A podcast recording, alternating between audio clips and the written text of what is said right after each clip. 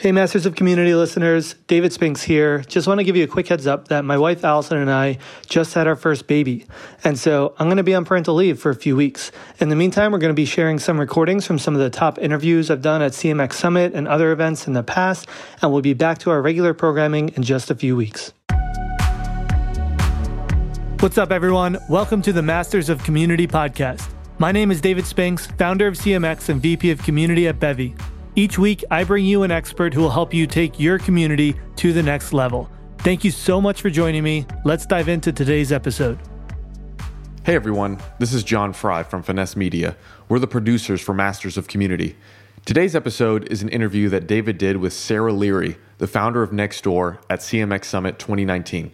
David dives into her story of how she started Nextdoor and grew it to have communities in 94% of US neighborhoods.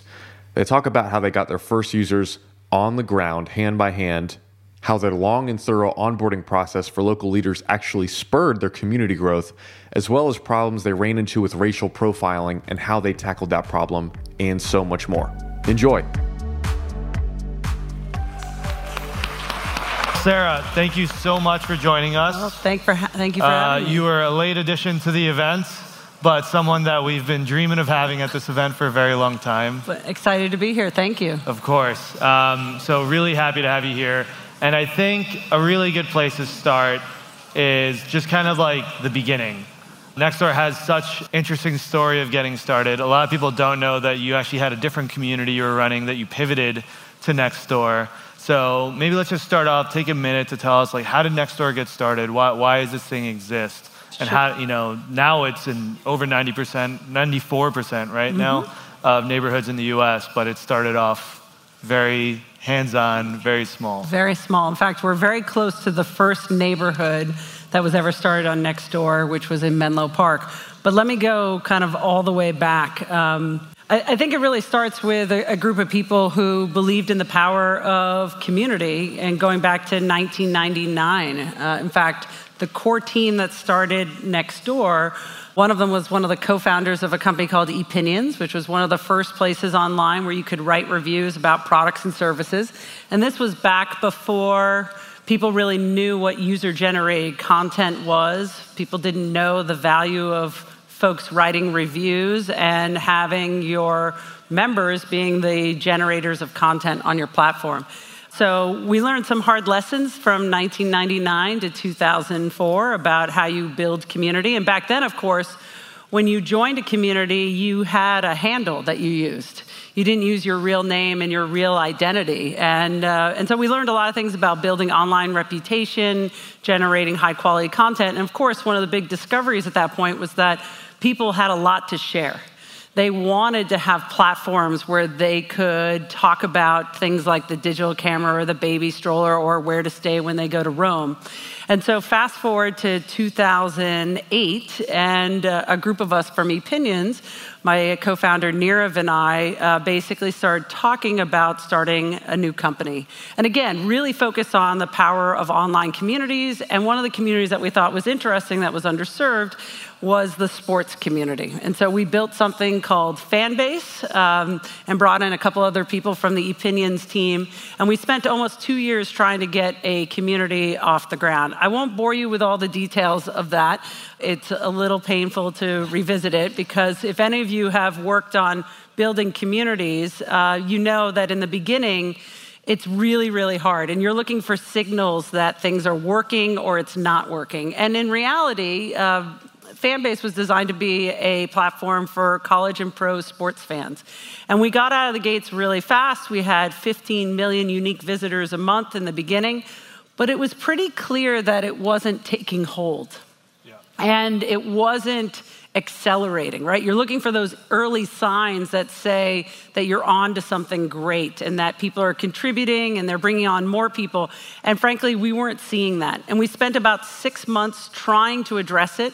We tried a long list of different tactics to try and get the community going. And we just felt like we weren't delivering something that people needed, something that they were craving every single day.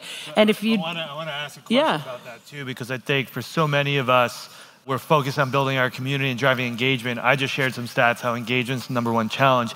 how do you know when to like cut the rope and try something else, or if like you're just not quite there, you need to hustle a little more to get that momentum? You know, it, it's a great question. I wish I could give you like, here's the stat that you need to look at, and if it's you know green, yeah. go forward. If it's red, go back. But uh, it was more of a feel that you got that just said that people were coming into the community, they were having an experience, but they weren't accelerating their usage. And, and for us, the, the most important thing is with any community, you need to get those diehards in early on. You need to get those influential users that are really going to set the tone for the community.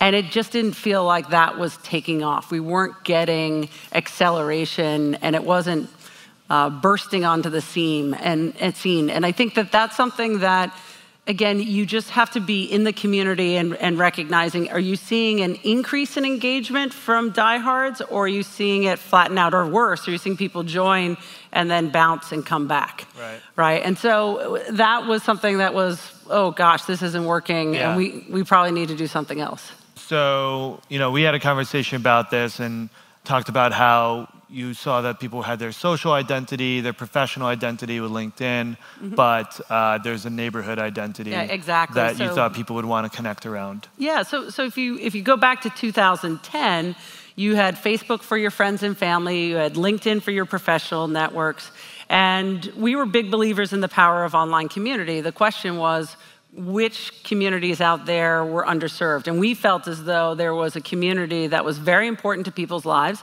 your local community that was being underserved. This is where you live, where your kids go to school, right? It's where you interact with people. And, and so I think this was also a reflection of the founding team. Uh, we were in our late 30s settling down, and so the community that mattered to us more was different than what mattered to us when we were 24. And, and we were looking outside our front doors, living in places in, in the Bay Area, and realizing that we didn't know our neighbors. And that's not the way that we grew up. And then as we started to look around, it turned out that other people were having the same issue and that people were feeling very disconnected from their everyday lives. And so we turned our attention to, to that community and started to do a little bit of research. And what we learned was that these were latent communities that people had lost touch with. And we felt as though we could use technology as a way to help people reconnect with their local community. So what, what did like the zero to one look like? You had you wanted to build the neighborhood community. Did you start with one? Uh, like I know you you have a story of really getting hands on. You told me your first hundred uh, leaders had your your personal cell phone number. Absolutely. So in the very beginning, uh, and again, anytime you're starting community, getting the seeds of the community right is really, really important. I cannot emphasize that enough. And even though we knew, geez, there's 200,000 neighborhoods in the United States uh, how are you going to get started? And, and so we basically went into people's living rooms. We talked to them. We were invited into homeowners association meetings. I was invited, yes, yes. um, and we were invited in to talk about how you could use this platform to help people stay connected. Yeah. And a couple of things emerged that were really, really important. These are real world communities. They exist in the real world. And so real identity matters people want to know that when you walk when you're having a conversation with someone online about maybe buying a bookshelf that they have in their in their garage that when you come over you're not lonely girl 13 you're sarah leary right? Like you're a real person. And so as a result uh, we just had to construct a platform that was very different than what we had created back in 1999 and so things like your real name verify that you live within the neighborhood have an identity of the neighborhood. So every Nextdoor neighborhood needs to have a name and a boundary. And so, yeah. but these were all things that we learned because we spent an entire year talking to people in the communities and understanding yeah. how they were going to use it. And those are two benefits there. Number one, a lot of product feedback about how to improve the product. But number two was creating these real champions in every single neighborhood. So I think a key insight that, that we had was that you can't just launch a platform and say that a group of people in San Francisco are building a platform for your neighborhood in Clearwater, Florida, for example. What matters is finding the person in Clearwater, Florida, in that neighborhood who is going to be the champion for the platform and introduce it to their fellow neighbors. Because ultimately, what people care about in a community is a being a part of something that is authentic, that is for, for neighborhoods that's local, that feels like it's going to have the types of conversations that are relevant to that community. So I, I want to get you know the tactics here because everyone here is building a community. They want to know, great, how do I apply this to myself? And so it's critical for your platform. It was critical to find the right people who can actually get a new community off the ground and build the community around them. So what, what are the things you've learned about you know how to find those core contributors? How can the people in the audience find their core contributors? What do you look for to know this is the right person to be a leader in our community to get this thing off the ground? Sure. So, unfortunately, there's not like a master list across the United States of all the neighborhoods and who are the local champions in each neighborhood. Uh, I wish there were, but there was not. And so we had to employ several different tactics. Part of it was on the product side. So uh, when you came in, you had to fill out an application to say you wanted to bring Nextdoor to your neighborhood. You had to draw that neighborhood boundary and give it a name. If you think about those steps, traditionally, if you were thinking about normal kind of growth online or growth hacking, that's a lot of friction along the way. And so people would say to us, like, why are you requiring all these steps? And it's because we wanted to find that person who was willing to jump through the hoops to say, I want to be the one who brings Nextdoor to my community. And so the, in the application, they had to describe why they wanted to bring Nextdoor to their community, how many neighbors they knew. Um, even coming up with a name is a, is a challenge for a lot of people. So a lot of friction. And then once they joined, they had 21 days to go recruit 10 members to join the neighborhood. And, and, those 10 members had to not just join, they had to verify that they lived in the neighborhood. So, again, a lot of friction, and it's counterintuitive. A lot of people are like, I can't believe you're turning folks away from your service. But we felt it was really important to get those, what we called founding members, right because ultimately those founding members were going to be the ones that were sending out the other invitations to the rest of the neighborhood to invite people to come join. We would help them, whether those were emails, flyers, or even you know, physical postcards that we sent out. Uh, but it was really important that you were joining a community that had a local champion. Um, the second thing that, that we did was that it wasn't all online. We did good old fashioned community organizing work. In fact, we had a team of people in the top 40 cities in the US going out there and trying to find at local events who were the people that others in the neighborhood turned to. And this may sound crazy. I mean, now we you know, cover the entire US, we have neighborhoods all over the globe, and yet it still starts with having people going out there and making those connections. Even in the beginning, when I was sitting down talking to folks, I could tell that someone was looking across the table at me and saying, Do I trust you? Do I want to be on your platform, Sarah? Right? So there's just this very human element of making that connection and getting people to believe. And those early users are so important for any community that's out there. They are the ones that set the tone, they set the norms, and they are your ambassadors, if you will, to the rest of the community. And so I think we invested in that. If you go back, think about it, it was you know nine years ago that we that we did that work those communities, those founding members, are the ones that set the stage for allowing there to be so much growth that followed from that point on. And I, I just encourage people kind of a little bit of the, the, the secret of community is yes, there's incredible scale that you can get. You can get all this great user generated content that's very cost effective. All those things are great, and you can think about it on, at the end state of how much scale you, you can get. But in the, re- in the beginning, the reality is, is that you should not be afraid to do non scalable things in the beginning to get the community right. I cannot emphasize that point enough. It sounds crazy for me to get in my car and drive down and go to a community meeting in Menlo Park to get the first neighborhood. But if that failed, nothing else would have followed for all these community organizers that we had across the country, they were going to farmers markets, to neighborhood watch meetings, they were going to community gatherings and telling people about Nextdoor. That's what gets the community sparked in that neighborhood. And it's also the way that you build authentic community over time, you might think about ways to get more members into the platform. But if you don't have a core group of folks in the beginning who are setting the tone, who are adding uh, credibility to the platform and also content, then you have nothing to scale. And so do not be afraid in the beginning, it will be slow. It will feel like you're not getting very far. But if you're focused not on the quantity of people on your platform, but rather the quality of the conversations that are going on, you will be heading down the right path. And I, I, cannot emphasize that enough. I think a lot of people think about, well, how do I get to, you know, 1,000, 10,000, 100,000 users, a million, whatever the number is. But it's really not about that. It's about the quality of the community. And I think it's one of the reasons why smaller companies and startups have an advantage yeah. over larger companies in launching community based platforms. Right. And, and that comes with a timeline as well, right? I recently shared like if you're not able to invest at least 12 months into your community program, you probably shouldn't start.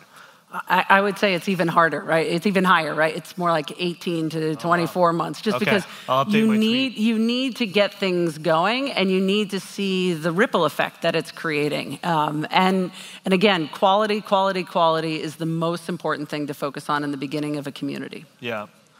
And so, um, broader level, you kind of shared how when you first started, people were disconnected from their neighborhoods Obviously, the loneliness epidemic is a, a key theme in society right now. Do you feel like tech and like Nextdoor has helped actually solve that problem now looking back at it? You know, it's interesting. If you go back to 2010, one of the data points that we saw was that 28% of Americans couldn't name a single one of their neighbors, and 29% could only name one or two. Wow. Wow. And I know for myself uh, in San Francisco, I'm a pretty sociable person, but I knew one person in my neighborhood. Yeah. And I don't think that that's because people don't care about their local community, they don't want to be involved. It's because life is busy, right? You modern life, you're commuting long distances, you're coming home, kind of dealing with your life. You have a lot of distractions in the home. People are not sitting on their front step talking to each other, right? And and yet we feel this loss of connection. I think that's where the loneliness comes from. Human beings want to feel a connection to the place where they are.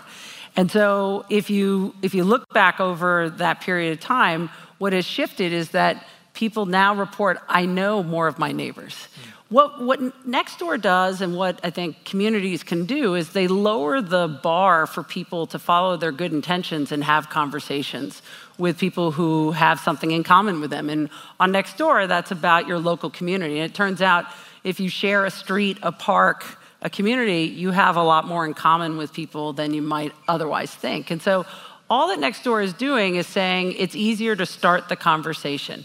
And it may start with someone borrowing a cup of sugar or a ladder or helping someone find a lost family pet, but it can it can grow from there and you can find that there actually are a lot of people who live around you who have shared interests and and you can form even deeper relationships. And so that's why for, for Nextdoor, it's really important that you think about not just the online experience, but how that translates into real online connection.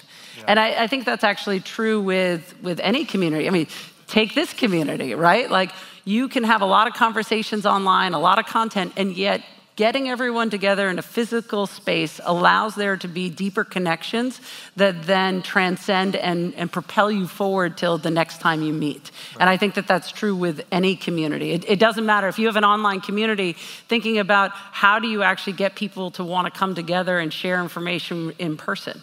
That's just going to deepen their connection to your community over time. I think part of the challenge is we start off in this very hands on way and it's very personal and you're very involved. And we all start our communities that way. But all of us are doing this for a living. And for the most part, are trying to scale our communities. We're trying to make them bigger, larger. Um, and as they become larger and as you scale, you start to automate more things, right? And you did that, you did that with Nextdoor.